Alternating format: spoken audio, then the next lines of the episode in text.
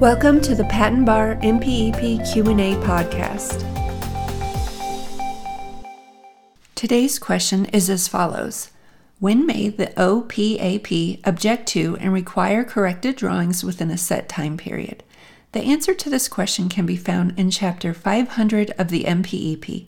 This chapter covers receipt and handling of mail and papers. The answer is from the 9th edition, revision 08.2017. Depending on future changes to the MPEP, the question and answer may or may not be applicable in later editions or revisions. Again, when may the OPAP object to and require corrected drawings within a set time period? As shown in Chapter 500, the OPAP may object to and require corrected drawings within a set time period. If the drawings have a line quality that is too light to be reproduced, Weight of all lines and letters must be heavy enough to permit adequate reproduction, or text that is illegible. Reference characters, sheet numbers, and view numbers must be plain and legible. Have missing lead lines. Lead lines are those lines between the reference characters and the details referred to. Contain excessive text or text that is not in English, including, for example, a flowchart that was originally not in English that has been marked up to include the English text. Do not have the appropriate margin or not on the correct size paper. Have more than one figure and each figure is not labeled FIG with a consecutive Arabic numeral like 1, 2, 3, so on, or an Arabic numeral and capital letter in the English alphabet like A, B, or so on.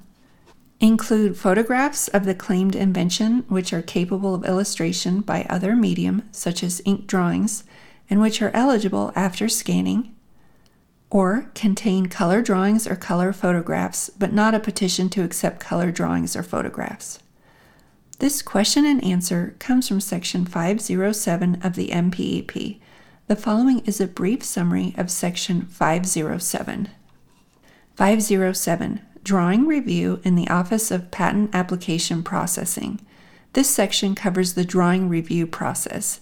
It covers the reasons drawings are often objected to and a few details on the process for correcting them. This has been another episode of the Patent Education Series Patent Bar MPEP Q&A podcast with your host Lisa Parmley, registered patent practitioner number 51006 please visit patenteducationseries.com for more free information to help you learn more about and pass the patent bar exam. Thank you so much for being part of the Patent Education Series community and for being here today.